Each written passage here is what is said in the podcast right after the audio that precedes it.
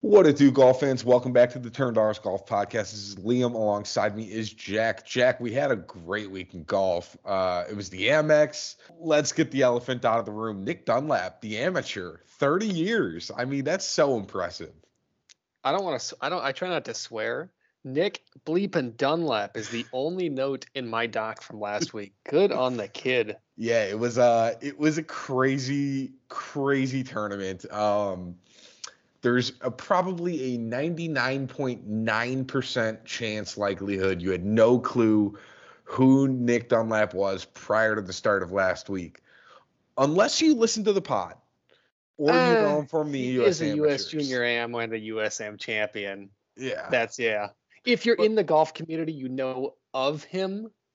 Even but, then, even then it was still probably 50-50. But especially all the casuals out there, nobody Nobody was getting behind Nick Dunlap last week, but the turn dogs were. Um, all right, so so we'll we'll get into some of the Nick Dunlap stuff in a little bit here, but as far as the tournament as a whole, was there anything in particular that really stood out to you otherwise? Yeah, so a couple of things outside. I just have I have one Nick Dunlap comment before we get into it. So okay. this is a Jason Sobel. He's a golf reporter, and he said if you took one dollar just one singular dollar, put it on Chris Kirk to win the Sony, took your winnings, rolled it over to Grayson Murray, took that winning and put it on Nick Dunlap to win, you would be up $28 million. that sounds that sounds about right. Um, needless to say, I'm going to expect we are going to get a few uh, favorites to probably win here in the coming weeks. I uh, I don't I don't expect this to be another uh, plus 30,000 winner like there was last week with with Nick Dunlap by any Yeah, means. Dunlap on some books was up to 450 to 1 to win, which is crazy. Averaged out at around 350.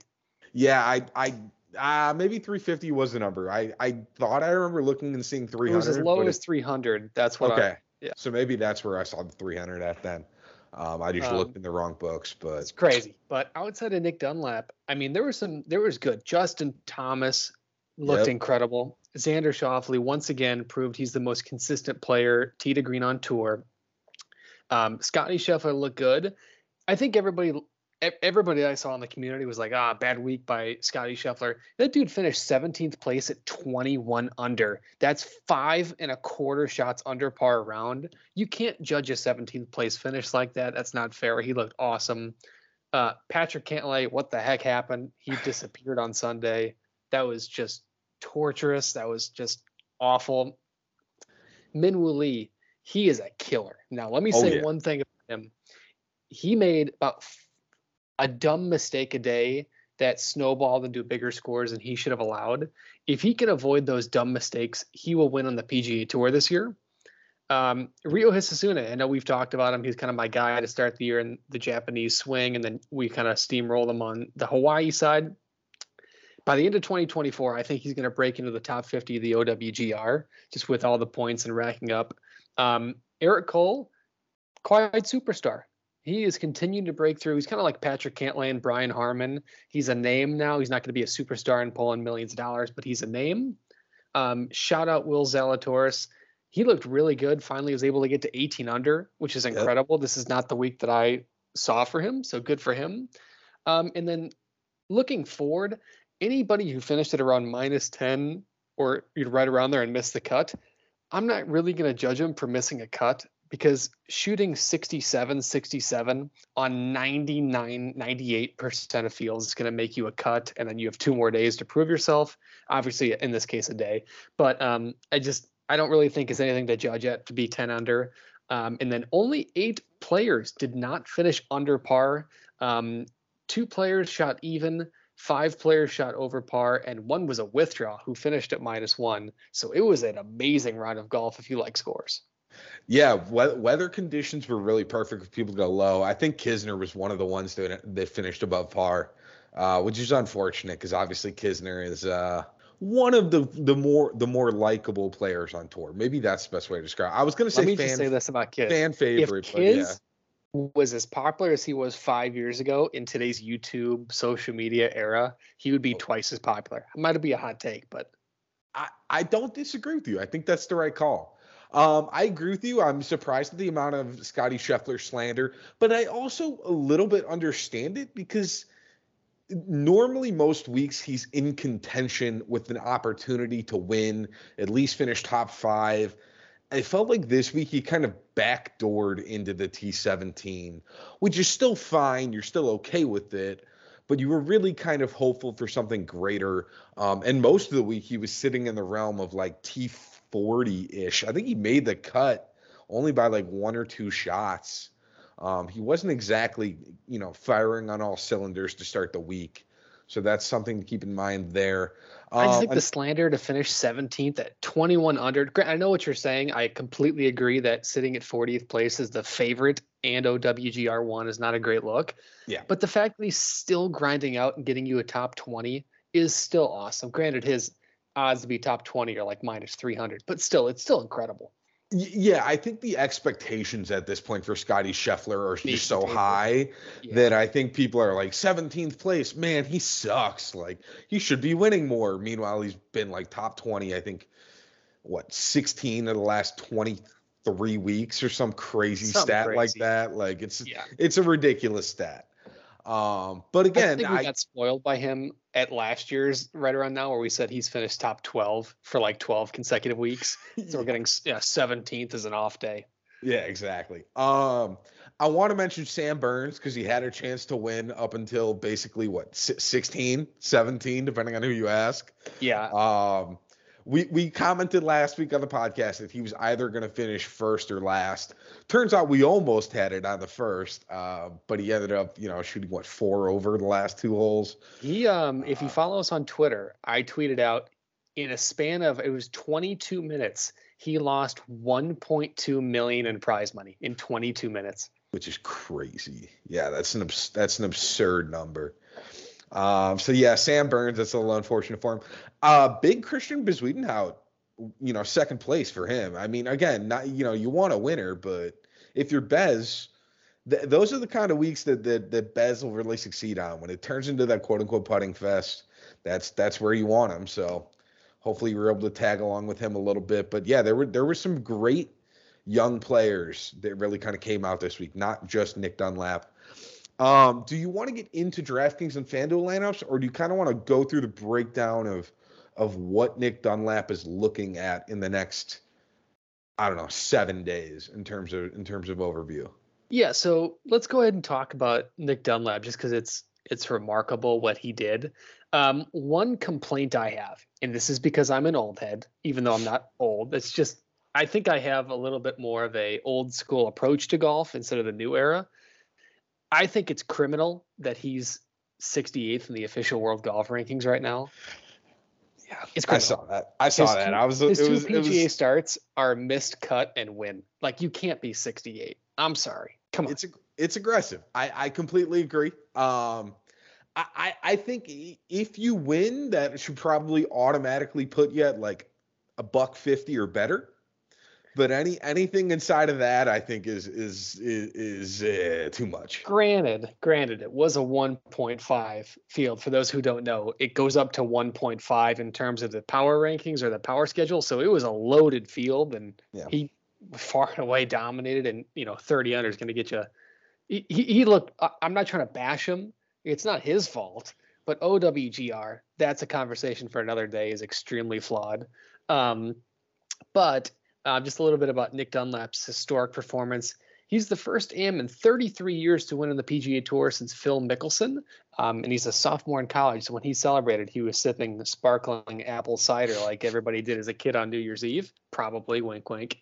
Um, he's the only player to ever win the U.S. Junior AM, U.S. AM, and a PGA Tour event while being an amateur.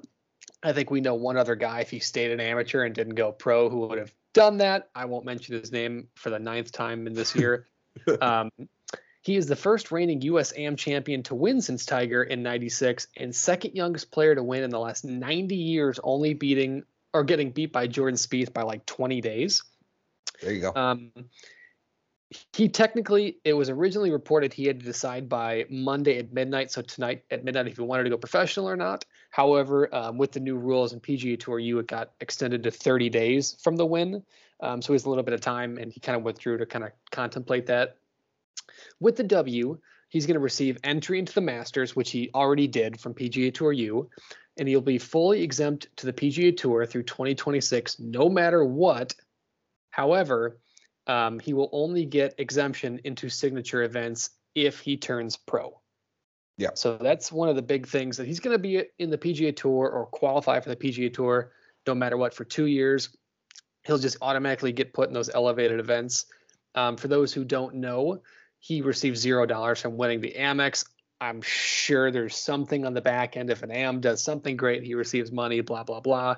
He'll get some NIL deals, especially if he's if he's you know in college for whatever reason. He'll get he'll get brand deals and things like that as well. Now that he's young, yeah, and he already is. He's TaylorMade Adidas. Um, but yeah. so for everybody that won, like Bez Christian Bezuidenhout, who who finished second, he technically earned the first place money kind of a bad rule, but it makes sense in terms of college. That's going to change now with NIL yep. and football. Everybody's making money. That's a conversation for another day. Um, it's also being reported that LIV is actively aggressively pursuing Nick Dunlap and its hype. So there could be a larger contract than we could ever imagine being sent out, which is kind of what they did. If you follow the whole Oklahoma State drama, um, they tried to recruit a bunch of their kids and signed a couple of them from Argentina. Um, so it's another story to watch. That'd be crazy if you won at, at the Amex and then immediately it was like, yeah, I'll go to LIV. Why not? Like that would that would just be a wild. Collect the money time. before the merger. I, I get it, but like, damn, that what a, that would be such a crazy start to to win the junior am, then win the am, and then win your second, basically your second start on tour, and then be like, eh, I'm gonna go to LIV and take the money. Which again, don't blame them, but like, from two guys sitting on their couch right now making a golf podcast, winning a golf tournament, getting paid to do nothing sounds pretty nice. That that is true. So so what are uh, like in ter- in terms of the the benefits of staying an AM versus going pro? You you know this more than I do. Again, anybody that has any the the, the questions are um, ability to talk on this subject. Jack was a college golfer. He knows a little bit of this of this realm, I guess you could say. He's got more expertise on it than like the Joe Schmo walking down the street. Because again, this is what he kind of looked into while he was playing collegiate tour or collegiate styled golf. So in, in in terms of staying an amateur, the benefits of that versus going pro, the benefits of that. What what are kind of the the parallels versus the uh, differences between the two? Well, let me preface. I'm not Nick Dunlap, so well, yeah, I, yeah, yeah, yeah, I'm not getting invited to the USAM. So let me preface that. I know that it's going to come off as some type of way that I'm about to speak. Um, with that being said, though, benefits of staying in AM is a lot of golfers, like we saw with Sam Bennett at the Masters. He went back, and the next day he was in the cart supporting his teammates. Those are guys you spend 12 hours a day with. You're in the clubhouse, you're in practice ranges, you're eating meals with, you're flying, you're bussing these guys, it's like your fraternity. So these guys have developed, even though he's a sophomore, they've been working out since probably his high school senior summer. You know, he's he's had this, you know, these building relationships, coaches, people coming in, people flying in, all these things. Alabama, like Justin Thomas was with him. Like they've known each other. So he gets to play in the college events, college natty. He gets to participate in the US AM still if he wants to. Technically, it's it's kind of a weird thing. Um, some benefits include that. Well, now he's going to have exemption to most majors, if not all already. Um, but some events invite those amateurs out into partaking those events, even though they don't get paid. Okay, so even if he stays an amateur, obviously he'd still get the Masters because again he was the the U.S. amateur he would still get I think the Open and the U.S. Open, right? He would get all three yeah. of those as as, the, as the amateur. It's some weird thing. I can't remember offhand the specifics of it. I should have looked it up. It's a really good question. You're, some you're of, good. You're good. Some of them you have to retain your OWGR points, and if he doesn't play, he's going to lose them. Um, yeah. Some of them you have to play a specific amount of events, and some of them you win and you're in. So it's kind of a gray area, especially with everything going on. There's criteria for participating in these tournaments is changing so often. Um, like we saw Viktor Hovland when he broke through on the Masters, being the only AM there. You know, he's wearing the Oklahoma State, and then he wore the Masters hat. It's kind of that same thing where they're getting invited to these special tournaments as AMs to participate. But with PGA Tour U, that's also a different realm. Benefits of going pro, you just accomplished your lifelong dream by 20. It's crazy. Yeah. Yeah. And, and and I think with the ability to have everything go to 2026, um, I don't. You might not know the specifics of this because again, with the with the whole uh, elevated event concept, he has his tour, if he goes pro, he has his tour card through 2026. Does he get elevated events from now until the end of 2026, or do we know if the elevated events are just this year specifically? It'll be through 2026. Oh wow. Okay, got it. Um, that's that's kind of huge. Okay, I did look and see as well. If he if he stays an amateur, he can participate in the Open this year as an amateur. As an, but currently, if he decided to go pro, he doesn't technically have the qualifications to play in the Open. There's so many dumb rules. Um, okay, just checking to make know, sure I had that math let, right. Let me just preface. Let me just preface this. it's been 33 years since this happened. They haven't had to change the rules. They haven't even had to think about it. Yeah. But um, I think it's one of those things that if and again, this is coming from a place of never having this decision or never being able to question this decision. Imagine when you were 20 and someone said you just had this whole big thing. Like the it bothers me because you just won a huge tournament. A lot of eyes were on it. You're the main story. Tons of celebrities, tons of athletes. The world is talking about you. I think if he goes back to play at Alabama for a season, half a season, whatever the case might be, hype is gone. He's going to go back and he may never reclaim to what he was because now the competition is de-elevating or de-escalating. You're just it's not it's not it. Now you're encompassed in this world if he goes professional.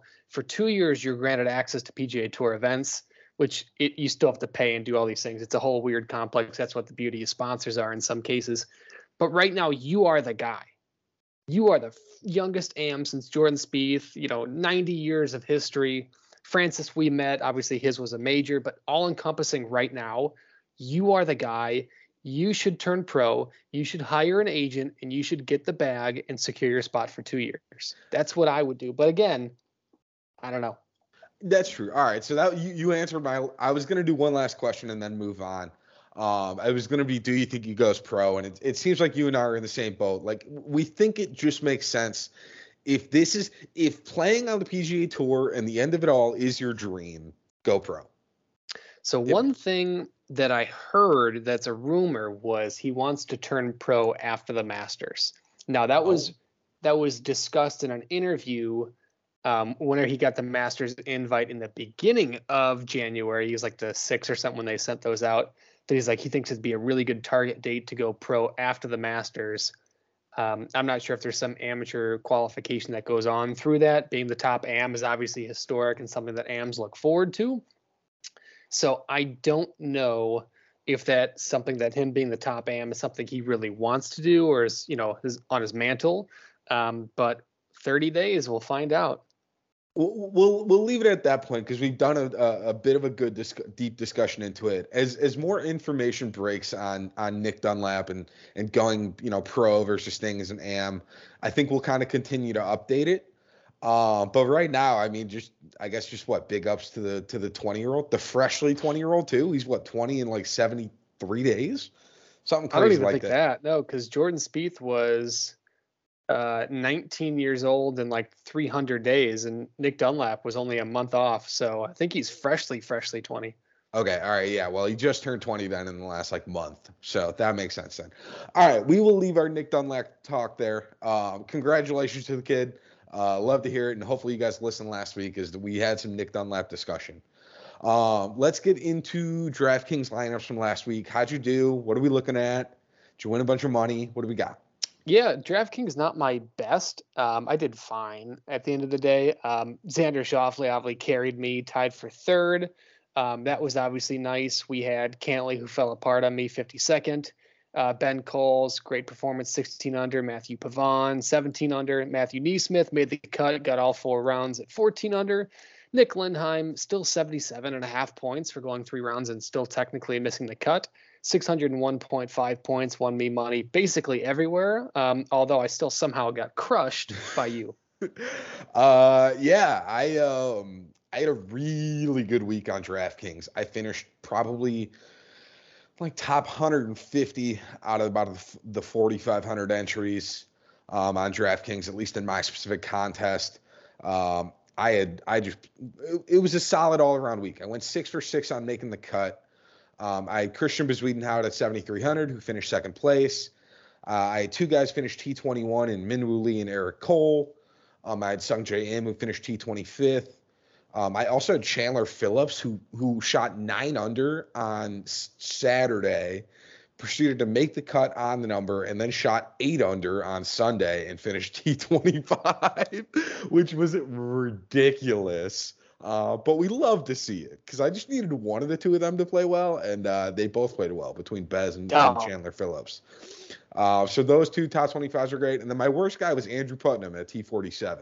So that that that's a solid DraftKings lineup. I'm going to win good money regardless of you know what type of contest I'm in there. It's ridiculous. It's awesome. um, my FanDuel tremendous. We did really good, 745. Now, again, points are elevated this week because of three day cut. So you got three days out of the guys that missed your cut. 745, we had JT and Xander both finishing third. That was huge for the program. Matthew Pavon, 17 under, Cole, 16 under, Cantlay, 15, and NeSmith, 14. Dominated in that one. Love it. Took home a bunch of money. There you go. Um, yeah, Jack did beat me in FanDuel uh, by about 30, 40 points. I forget the specific numbers. 50, he beat 56, something like that.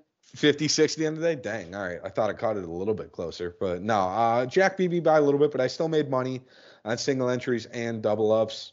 Um, a lot of the same names: Minwoo Lee T21, Sung Jae Im T25, Andrew Putnam T47. I Cantlay who finished T52. Uh, Brandon Wu unfortunately missed the cut. I think he was just off of the number. I think he was like minus 11. Um, so you hate to see that, but it happens. And then I had Nick Dunlap at the Stone Min 7,000, who was who was the winner. Um, again, talked about him last week. I didn't understand why he was the min price on FanDuel and 6,500 on DraftKings. I could fit him in quite easy on FanDuel, and I did. And I, um, I guess you could say I lucked out because it, it it basically carried me to a win on FanDuel. Hey, we'd like to see it. Anytime we get a winner in the lineup, it's better or it's awesome. Anytime yeah. we get the stone min price, it's even better. yeah, good. There's a good chance there will not be another winner on tour in the next like two to three months. That's the stone min price on FanDuel yeah, or DraftKings. We're, we're getting into the the time to start betting the big dogs versus the field kind of events here. Exactly, hundred percent. Um, all right, let's get into the bets of last week. Let's I know not. You, well, I know neither of us had the best week of all time, uh, which is funny because we both did really well on on um, DFS. But how, how'd your bets do last week? Yeah, so I had a ton of bets. Came off a really good week. I was cocky as hell. Um, I just kept seeing value and I kept putting it down. There was a couple losses that were bad. Um, like Cantlay top 20 looked really good going into Sunday morning. Uh, Scotty top 10 didn't look great, but had a chance. Um, Dietrich and Adrian Dumonte Chassar, Chassar, whatever, I can never say his name. That looked good, and then it didn't. Um, yep. Sam Burns beating Minwoo Lee, good for him. I'm not going to be mad at that. Cantlay and Xander, top 30 parlay lost. I hated that. That made me so mad because it's 30. I gave him placement points. Um, But we did have some good wins. Eric Cole, top 40. Xander, top 20. Uh, Minwoo Lee, top 40. Ryo Hisatsune beating Taiga Semikawa.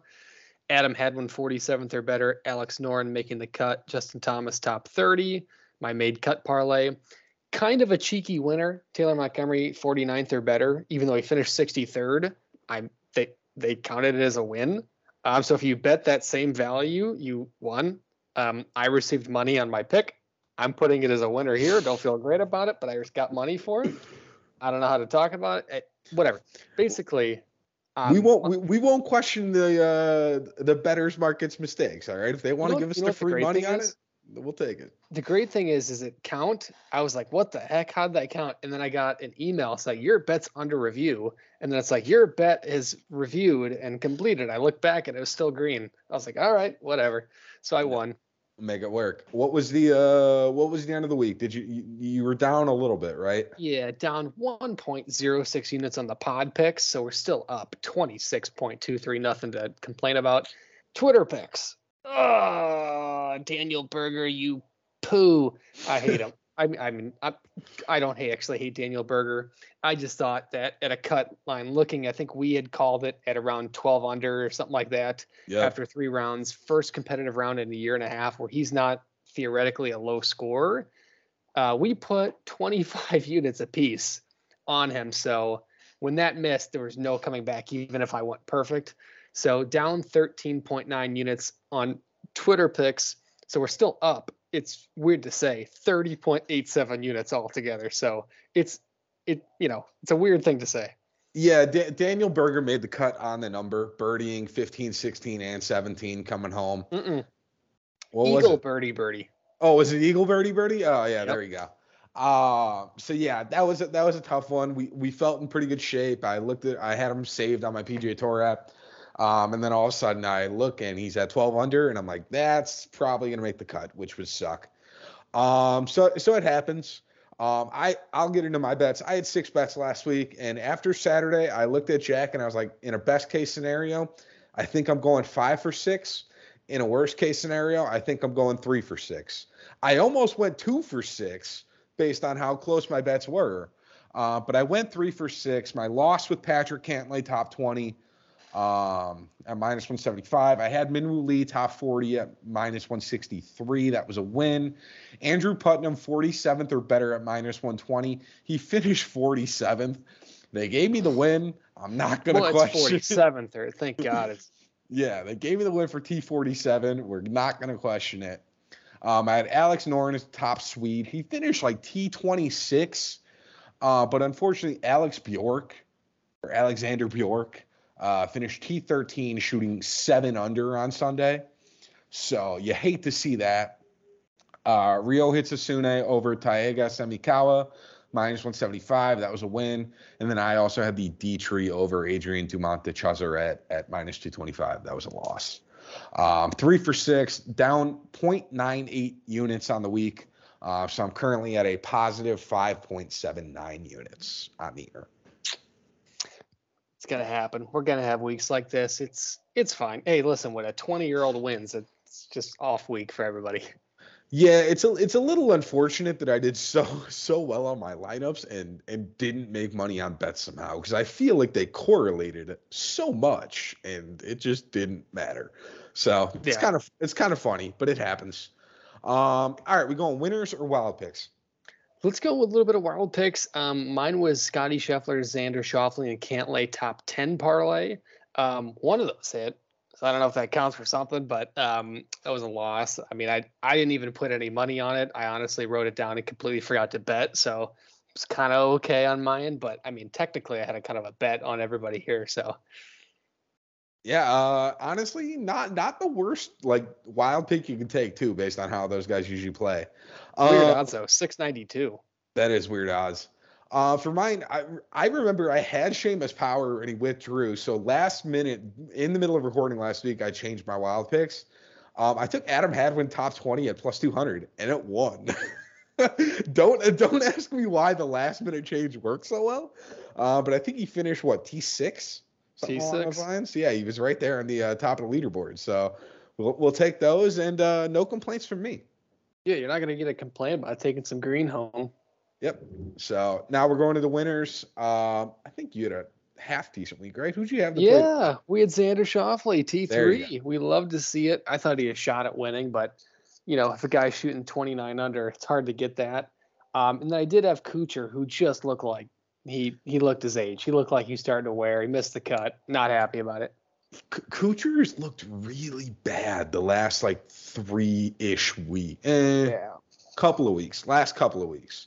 Um, I don't know if the age is getting to him or if he's just ready to get onto the Champions Tour, but you know, I don't know, Kuchar. Figure figure it out, Gotta go yell at some caddies. Yeah, yeah, yeah, yeah. You're still on the PGA Tour. Act like it and play like it, please. Win us some extra money on the on the back end. Uh, for my winners picks, I took Sungjae Im and Andrew Putnam. Um, they both look pretty solid most of the way through. Uh, Sung J finished T25, Putnam finished T47. So nothing crazy. Um, I guess you take them. You know, you're not you're not running home to tell anybody about it, but it it works. Does the job Yeah. gets you next week. If you're in one and duns, you're not completely out of there. Um, No. So it works. All right, are we going to move on because we spent a lot of time talking about our guy Nick Dunlap? Yes, we are farmers. Dun, dun, dun, dun, dun, dun. Uh, we are going to the Farmers Insurance Open. This is played at the Torrey Pines courses. Um, just know that the South course is a par 72, totaling 7,760 yards. And then they will also play one of those first two days on the North course. Um, I don't have the numbers in front of me. It's about 500 yards shorter than the South course, but a it's a lot the same, easier. It's the same par. Um, this is a tournament that goes from Wednesday to Saturday, and it's going to avoid football. Um, so as far as getting your bets and your lineups and everything else in, make sure you get them in. Honestly, it- we're we're gonna send this out Monday night, Tuesday morning. Try and get it in by the end of the day, Tuesday, just so you don't run into a problem of messing it up on Wednesday morning. 10:50 Eastern official tee off, so get it in early. Yeah, if you're gonna do it Wednesday, be prepared to wake up early. Um, last year's winner was Max Homa. Uh, some of the things that you're gonna want to look out for on this course. Uh, this is Torrey Pines. I know the last couple of weeks we've had winners at like 20 under to even 30 under. Uh, the winner of this co- of this tournament is probably going to win it in the realm of like 10 under to 16 under. That's that's a pretty reasonable number of somebody to get to under par. Um, we're not we're not going out here and you know birdieing and eagling every hole. This is this is going to be a lot more like a like a major style course. Like Torrey Torrey Pines has hosted the U, the U.S. Open before. This is going to be a difficult course in terms of A couple play. years ago. Yeah, just a few years ago. Um, a couple things to look in for: 200 plus yard proximity is kind of key in this tournament. Um, the average par three is about 200 yards, and many of the approach shots on the par fours and par fives are going to be 200 plus yards out. So if you get somebody that's good with irons that can hit those long irons into greens, um, that's going to be a pretty pretty high priority this year, or on this course at least. Yeah, to Uh, give you a better percentage of that, they broke it down over the last five years. Four par fours average 450 yards, three par threes average at 200 plus throughout the three days played, and two par fives at 600. 33.7% of approach shots over the last five years on fours and five were over 200 plus yards into the There- green. So There you go. a third of every shot. Uh, one of the things you can also look into is driving distance. Um, it, it, it's beneficial, but it doesn't really tell the whole story. Um, if they have the driving distance without any of the accuracy, then it doesn't really do Brandon anything. Matthews. yeah, if you're if you're the Brandon Matthews of the world, then like it doesn't really do anything if you can hit the ball 340 yards. Um, so they need to have a little accuracy to go with it. But if you got somebody that's a long ball hitter um, that has other aspects of their game, I think this could be a very beneficial week to use them for sure.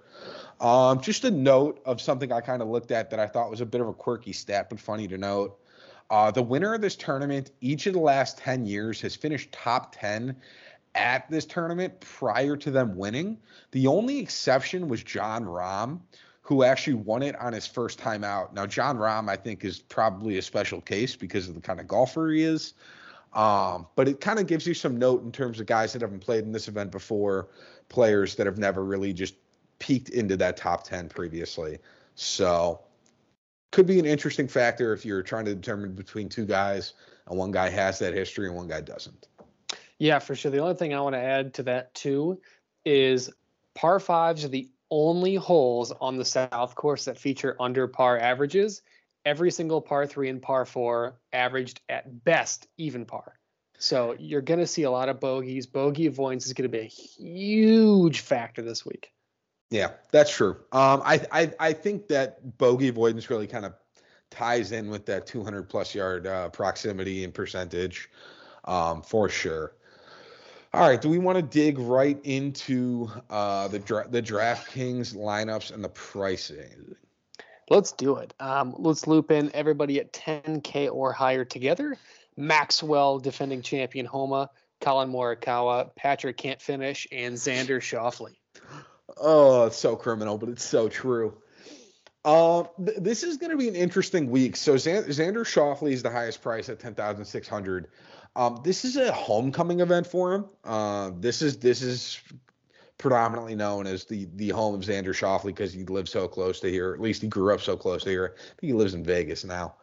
Um, he really struggled on this course to begin his career. Now, now course history isn't the end all be all on this course. I think Xander Schauffele is a way different golfer now than he was, you know, two three years ago. Uh, but for whatever reason, even though it's his home course, he doesn't necessarily peak here at Torrey Pines. I think he's going to be fine this week. Um, I do think there are other options you can get to though at 10,600. I don't think you need to get up to Xander Schauffele. Um, and even though it's quote unquote a hometown kind of course for him, he's not the best guy like in this range. Uh, I'm a big fan of Collin Morikawa this week at 10,200. He ranks second in strokes gained tee to green um, over the last 50 rounds.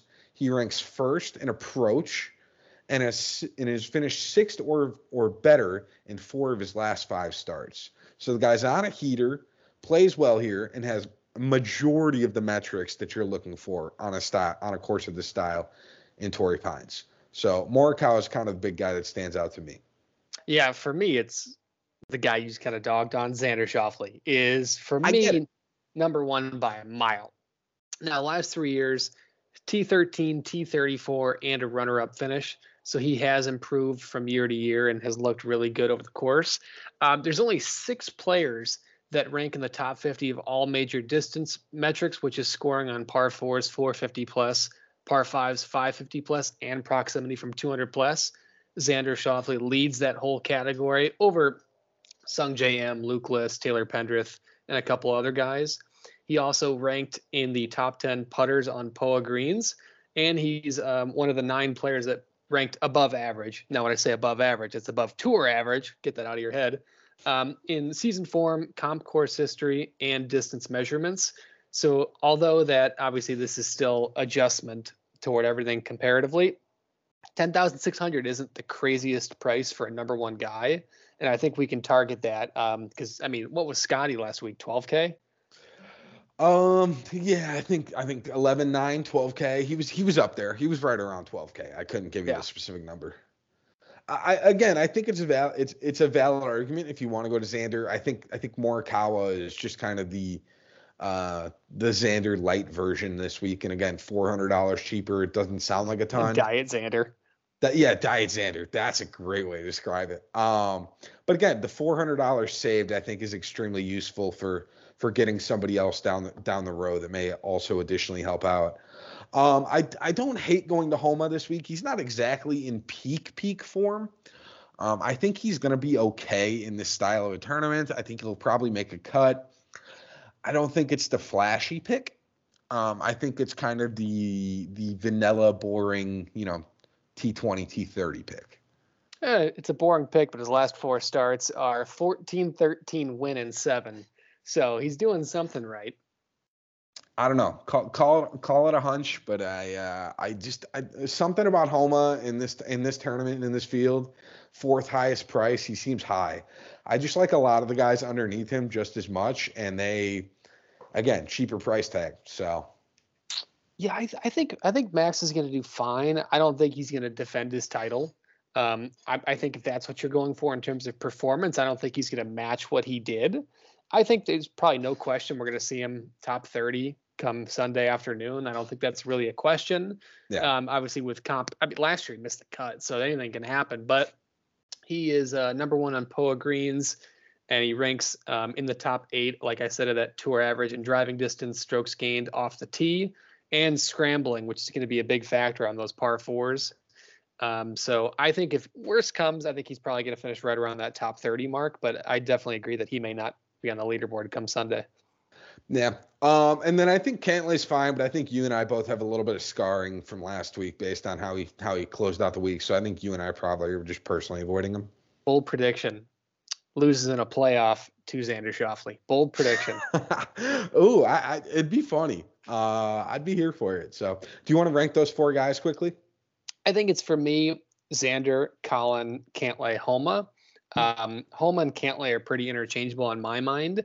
I think Cantlay is just really pissed off at himself. I think something went wrong. Bad night of sleep, headache, whatever the heck. Ha- you know, life happens. We've all been there. Trust me.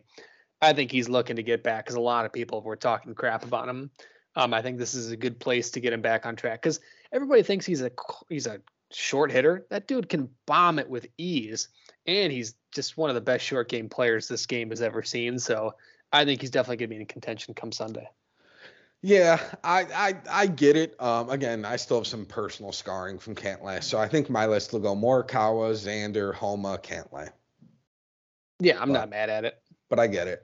Um, all right, into the 9K range we go. We're starting with Sungjae Im up top at 9,900, all the way down to Eric Cole at 9,000. Yeah, so this is a really good category. Um, Sungjae Im, welcome back to golf betting high value.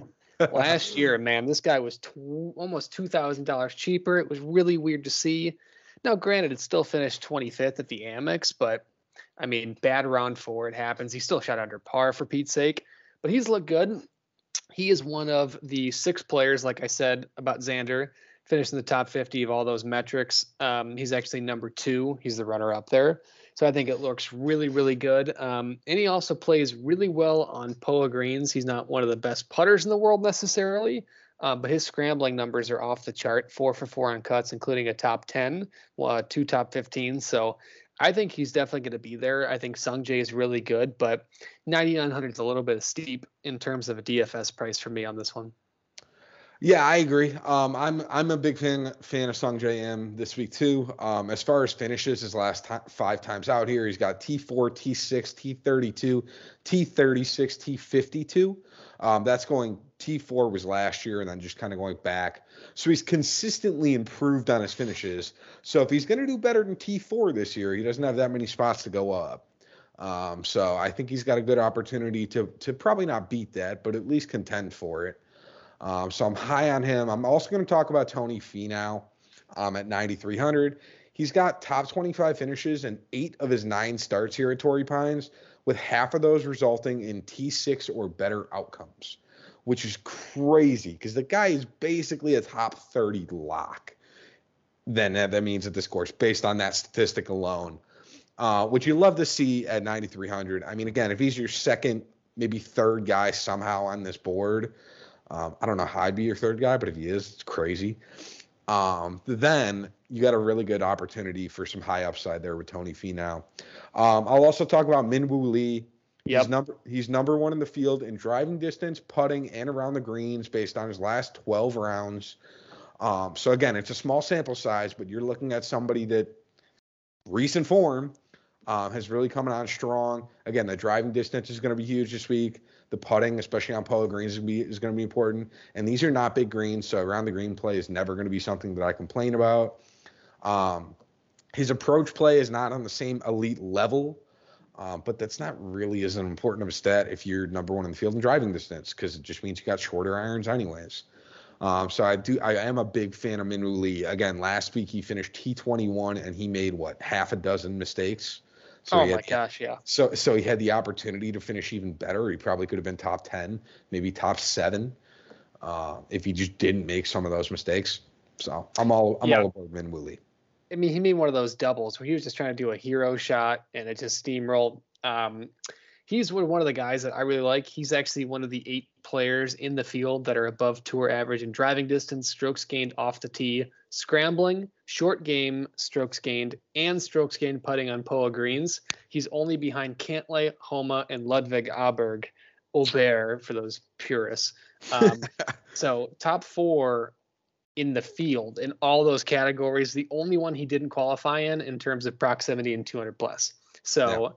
It's just he looks like a solid player all around 9100 you're getting a big discount from Sungjae Im in my opinion in terms of dfs yeah i, I agree. It's interesting because this 9k range is kind of the like course history grouping i've noticed. Because you have Sungjae Im who's played well in this course for years.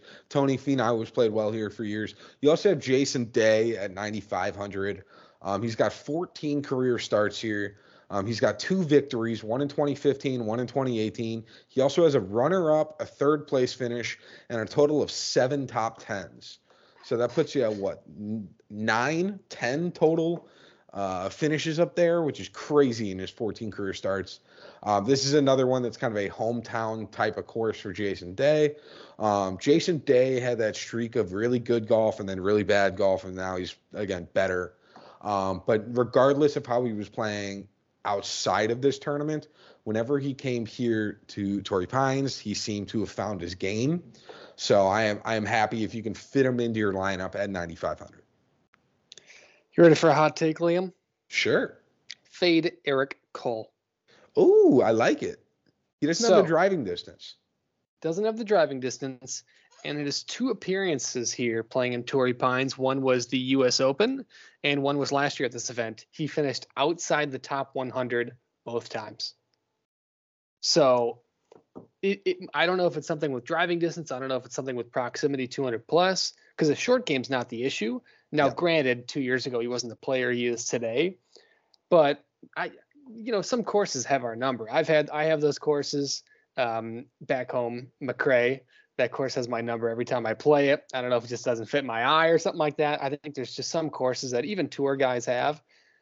I don't know, man. I think I'm willing to spend the extra hundred dollars on Min Minwoo Lee and then drop down to 8K for my third guy. Yeah, I'm I'm I'm in the same boat. Um, again, Eric Cole most weeks I'm I'm on board of. I think this week, you if you get to him or if, if you want to go to him, I understand. I don't think he's going to be as popular as he normally is.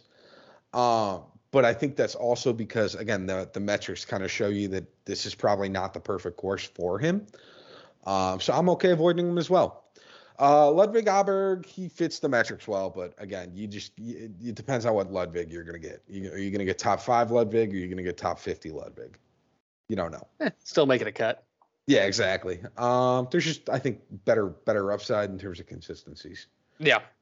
Um, all right, into the 8K range we go. We're gonna start with Keegan Bradley at 8,900, all the way down to Christian Bezuidenhout.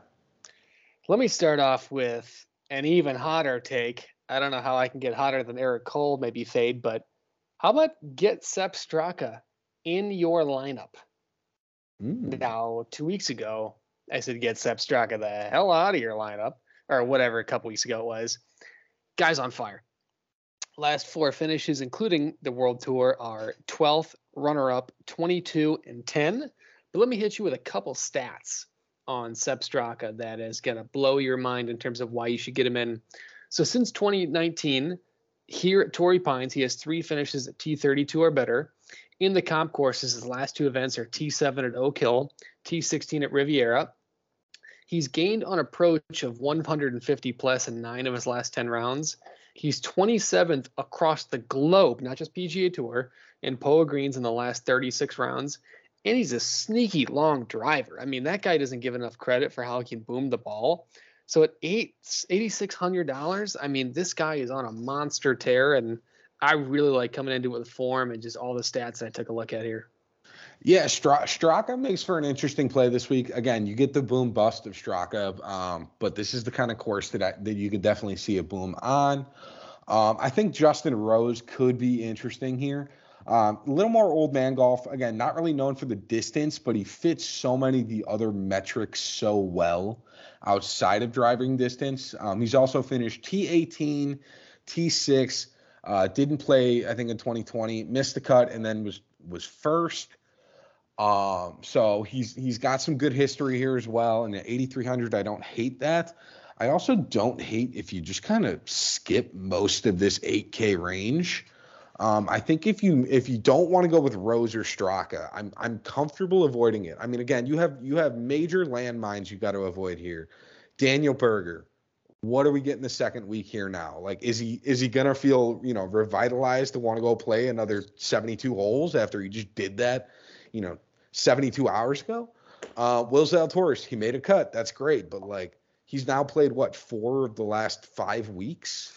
Let me give you his last five events here at Torrey Pines. Ready? Outside of 100, runner up. Outside of 100, seventh. Outside of 100. If if the pattern holds where every other event he's at a top 10, you got some big odds you can lock in here. But what the heck are we doing if you bet that I, I think if you were in a, a a single entry, you know, first place wins all of the money, shooting for the stars, I don't blame you going for Will Zalatoris, but God, you got to have steel underpants in order to do that one. I mean, you gotta you gotta basically lock it in and just turn a blind eye for the next. You know where it depends hours. for seventy. Yeah, I was gonna say. yeah, you just gotta turn around and never look at it until it starts. Um, I'll quickly talk. This is Højgaard's first tournament of the year. Um, I generally just don't go towards guys on first tournaments of the year in in most instances. I think he's got a decent chance here. He doesn't completely, you know, go against this course, but again, I think personally, I'm just going to see how he does first. Um, Theegala, kind of a home style course for him, but again, he's played up and down here as well. Um, I think that if you want to go Theegala, just just go Zalatoris and stick with a seven hundred dollars cheaper. You'll basically get a, a similar golfer. Um, yeah. I think going to have a great week. Um, really? He's really outpriced, in my opinion. Um, he at the end of last year he had a solo second at the Nedbank Challenge where he gained 3.31 strokes in the field and he had a first at the DP World Tour. Um, his last two events in 2024, he's finished 25th and 7th in loaded fields, loaded fields that Tommy Fleetwood and Rory McIlroy finished um, with the wins. Now he's never played at um, Torrey Pines, but his two main strengths in his golf game are driving distance and putting strokes gained. So I think which those two metrics are crucial at Torrey Pines. Um, I could see sneaking him in um, in a lineup or maybe a bet down the line. I I get it, but again, I, I think that Højgaard has played great on World Tour events, and I just haven't fully seen it on the PGA Tour yet from him. I hope he I hope he comes through first. Hey, we bet we we profited a ton off him last year. We did, but those were top forty bets. I mean, that's you know we're we're putting top forties on him. We're we're going you know low risk in terms of just making basically break top forties as opposed to you know top twenties or win. odds are now. I'm sure, I'm sure they're probably plus odds, like plus 120 or something like that. Yeah, right around there.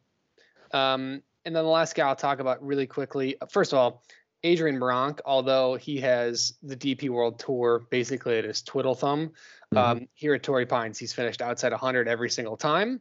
Um, Hideki Matsuyama is a sneaky pick, in my opinion he's got a little bit caution. Don't get me wrong; I could see the downside to Hideki Matsuyama, um, but his last, the last time he finished outside the top 55 here was in 2016.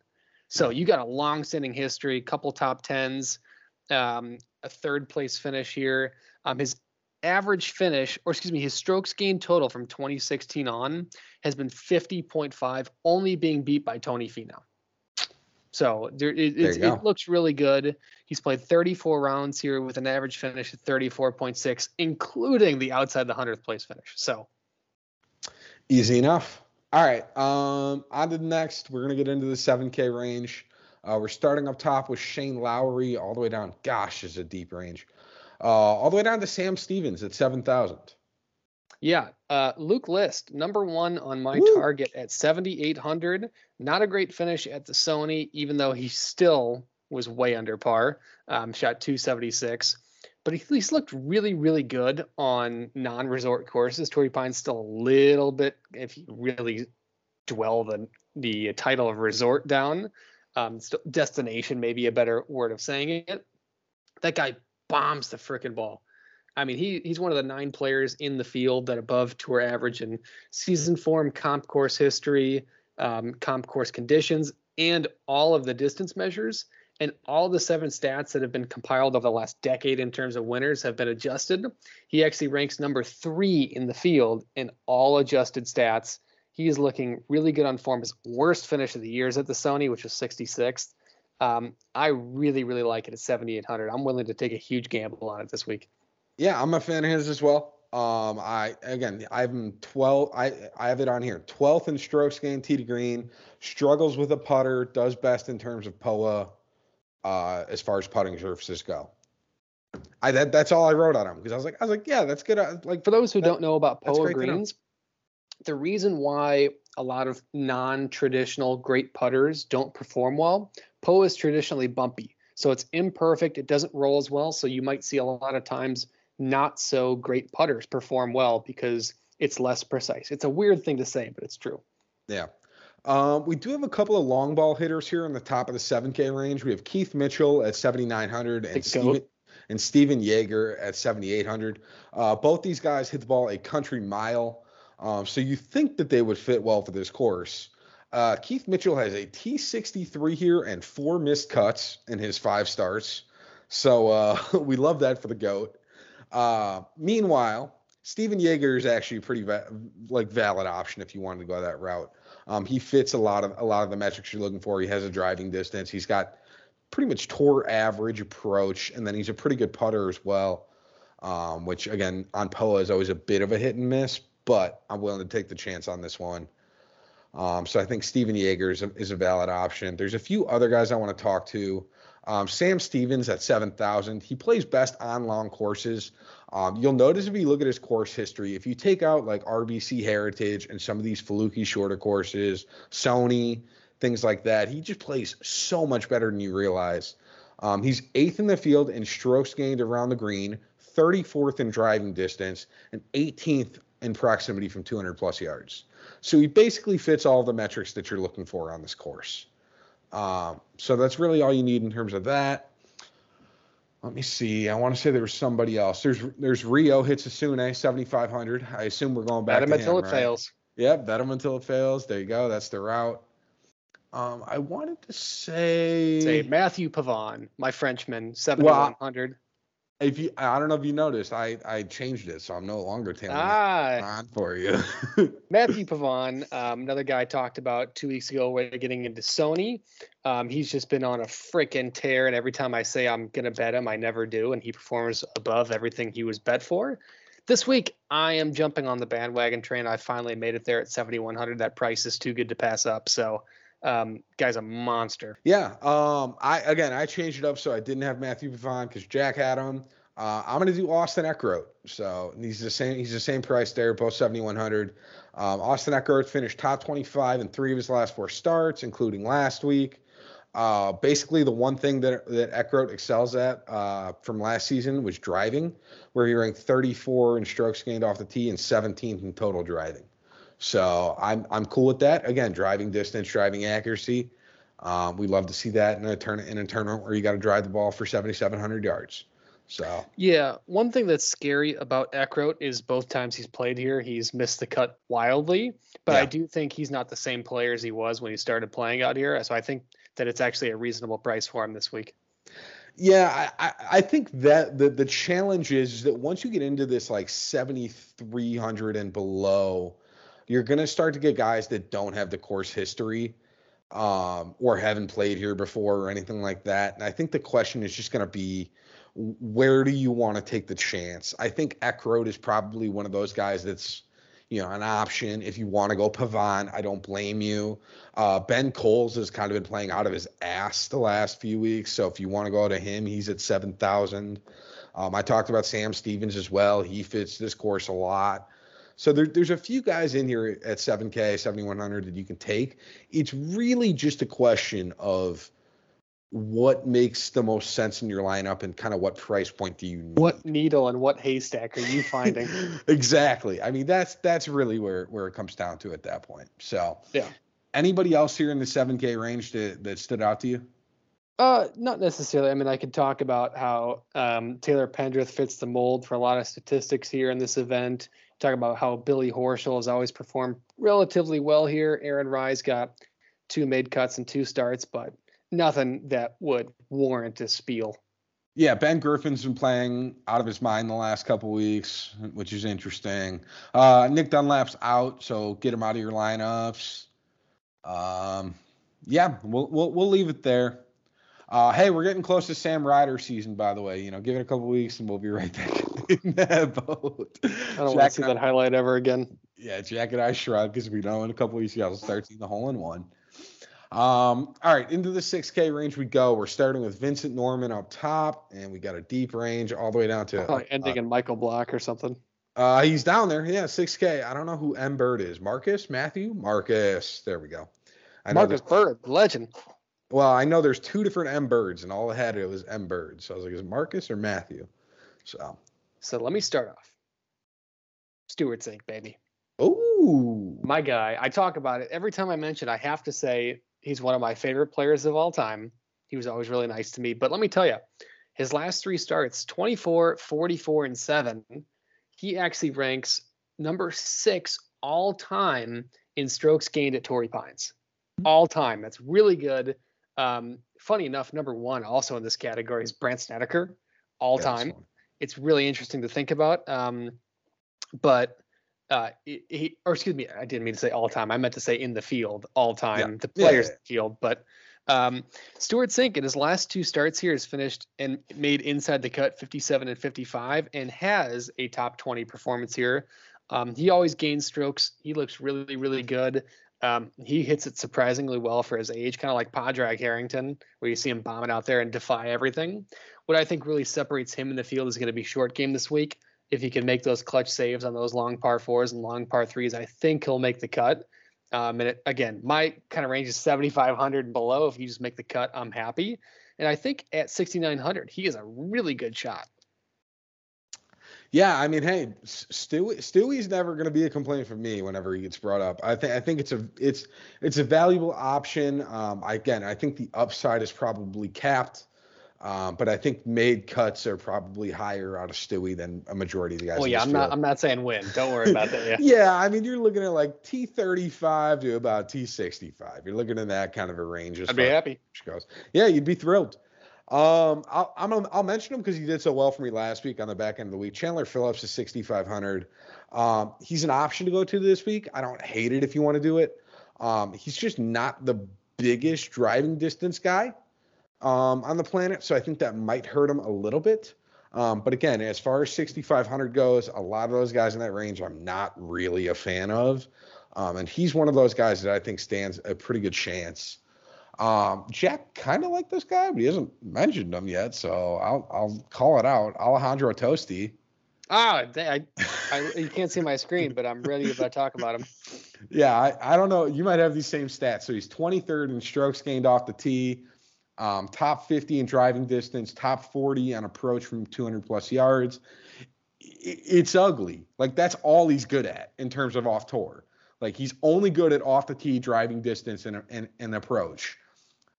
But it really fits everything you need on this course. Like it, however, it, hey, hey, hey, don't forget he's one of the eight players that have all the measurements that you said with an above tour average strokes gain short game and strokes gain on POA.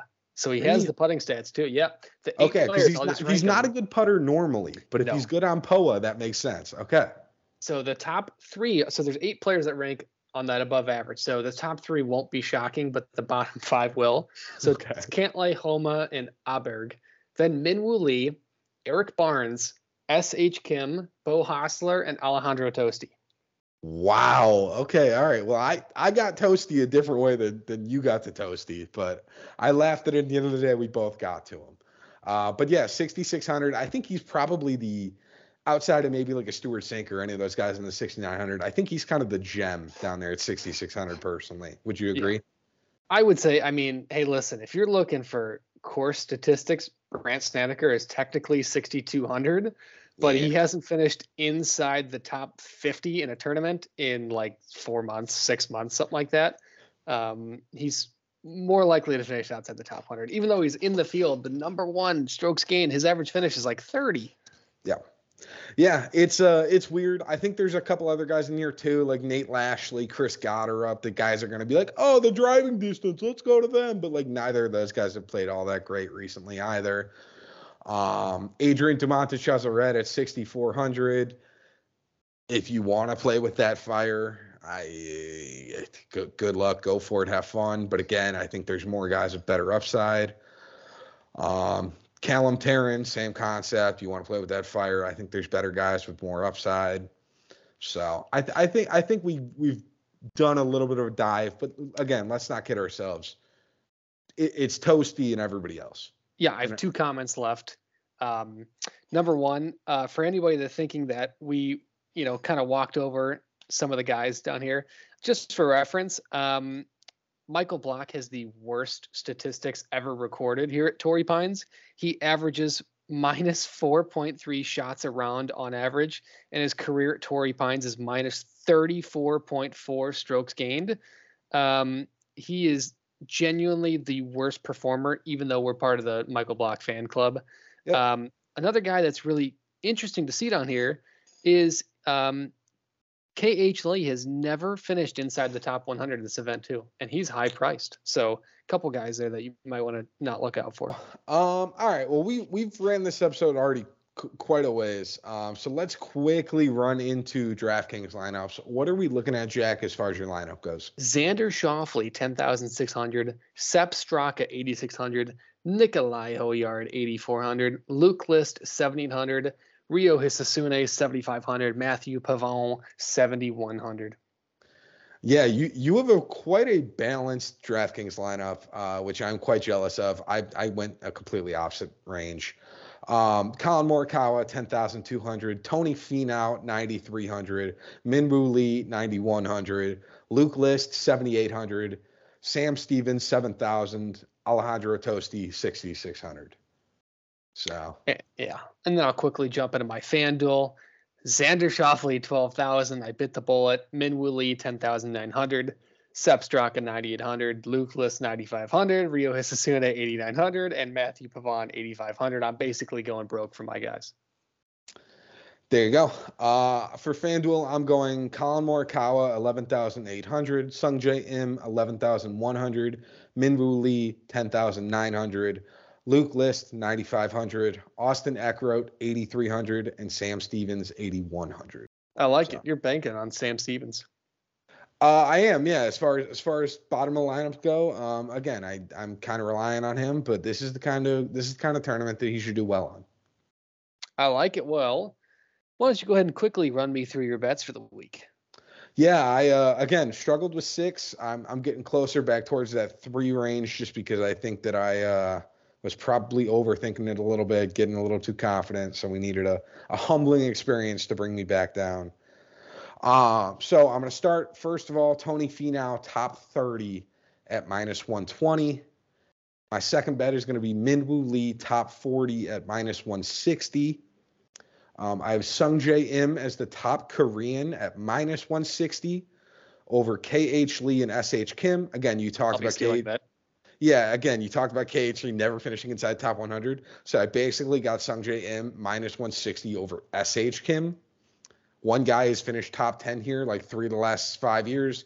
The other guy is, I think, maybe played here once. Couldn't tell you SH Kim's finishes. Can tell you they haven't been as good as Sungjae's. I have one SH Kim stat. Um, I did write it down, but he's one of the eight players that rank above average in driving distance, strokes gained off the tee, scrambling, and putting on POA. Um, but I'm still on the team Sungjae Im. One of them is a top 20 golfer on tour. The other one's SH Kim. Yeah. So that, that's that's all I'll say there. I'm okay with it at minus 160. If that's the one I lose, it's the one I lose. Um, my last bet is Jason Day, 32nd or better at minus 120. Um, again, guy has basically 10 top 10 finishes in his 14 career starts. So I gave myself an extra 22 spots, and I basically got it at almost even money. Yeah, I like that. I mean, while you were talking about the Sungjae bet, I must have missed it. Um, I just went through and bet that. So I appreciate you informing me of that wonderful odds. I've got you. It's what I'm here for. Absolutely. Um, and then my bets, I have 11, well, 12 now, and then probably more in the future, but 11 podcast bets. Um, possibly my favorite play of the entire day. Sepp Straka to make the cut is minus 200. It's already been bet to minus 250 um, on some books, but minus 200 is what I locked it in at. It is beautiful. Let me tell you. Xander Schauffele top 20 minus 160. I'd be comfortable betting it top 10, uh, but I'm in the business of playing safe and making money. I, I understand everybody wants to be aggressive and try to make the maximum, but I'm in the business of taking green and walking away. Um, Sepp Straka top 40 is minus 105. However, um, Oh yes, top 40 minus 105. That's what I got. I really like it. Um, you could, I think his, I think his um finishes was like 42nd or better or something like that at the end. I went top 40. Um, Luke List top 40 at plus 110. Uh, but I'm actually changing that. Sorry to make everybody go through. Think about this. This is the beauty of sportsbook and the people that research it. His top 40 odds, get this right, are plus 110 53rd or better is minus 120. Yeah. So I'm going 53rd or better well, at minus 120. You have that one also listed in there, by the way. Oh, Far, and wonderful. Yep. so you, right. you're you've got it twice now. You feel that confident on it. I feel that confident. Two unit now. Um, Minwoo Lee top 40 minus 160 squad ride there. Maxwell, my top 20 minus 138. I think that's going to be a little bit more sweat. I don't think he's winning it, but I think he'll be on there. Sungjae Im top 40 is minus 180. That's crazy. That's crazy yeah. that Sungjae's top Korean odds is better than his top 40 odds. It's that's wild. so that's so dumb. Oh, that's great. We love sports books, guys. Oh my gosh. And it's a top 40. You know, that guy last year at this time was not anywhere near that. Um, I liked it. Uh, Ryo Hisatsune top 40 plus 150. I'm riding his wave until it fails me. It's yeah. yeah. it's a little bit of an aggressive, but I think he can do it. Like I said, Luke List 53rd or better minus 120. And then two final make the cuts. Hideki Matsuyama to make the cut minus 188. As long as that guy plays four rounds, or excuse me, doesn't get injured um, prior to Friday morning, I think he's going to make the cut. And then Justin Rose to make the cut minus 188. He's a dog. So I like those. That's I think uh, now 10 bets if I remember correctly. No, 11. Well, if you include if you include the top Korean for Sungjae, I don't know what that makes it, but that'll be on Twitter. Ah, oh, that makes sense. Okay. Um, all right, let's go into winners picks and wild and wild card picks. What do you which one are you thinking first? Let's go winners. Let's go winners. Okay. Sounds good. You want to go first? Yeah, I, I went back to back on Xander. Oh, we going back to back. It, yeah, so my PGA Tour fantasy has already seen Xander Schauffele a lot this year. I think this is a really good spot for him, just being so consistent all around. And then I do have Sepp Straka. I, I don't blame you. Um, again, I think Seb Sebi, you know, Giuseppe there's not many spots down somewhere. the line. Maybe John Deere again. Well, and that's that's kind of what I'm thinking is I think Sepp's going to show up to some sort of a weak field and crush it. Sepp and KH Lee. Oh yeah, let's go. No, Sepp will show up to like I don't know Barracuda or Mexico Open or something like that, and that and that's probably when I'll throw him in. But again, I, I don't hate him this week, especially because this is kind of course that could fit him. Um, I have a similar style guy that's that's one of my winners. Um, I took Jason Day and then Luke List as my two winners picks. Luke. Luke. I think this is the week to use Luke List. If you're going to use him any week, like I think he just fits so well on this course. True. So, all right, into wildcard picks. It looks like you got two of them. I do. I have Stewart Cink top 40 at plus 200. Like I said, I'm hoping for a make cut, but if he does, I think he has an opportunity to finish 39th and a half, which I'm going for. Um, and then Alejandro Tosti top 40 is plus 280. Guy's a bomber. So as long as he can keep it in the fairway and the green, I think he has a good chance at top 40. There you go. Hey, I'm happy if Tosti gets top 40 and you win that bet because that, that means my lineup did pretty good too. exactly. Big thinking. Um, all right, for my wild card pick, uh, this one is probably just going to be entirely dependent on how the rest of my lineup goes. Uh, but I took Sam Stevens top 40 at plus 200. Um, I liked him so much I had him in lineups that I figured, hey, I might as well throw you know throw the wild card pick on him as well because the odds were so nice. Um, so that's the route I'm going. Yeah. Last thing I'll say, um, in Tiger Woods news, it's looking like he's going to be TaylorMade Golf apparel for anybody that's living under a rock.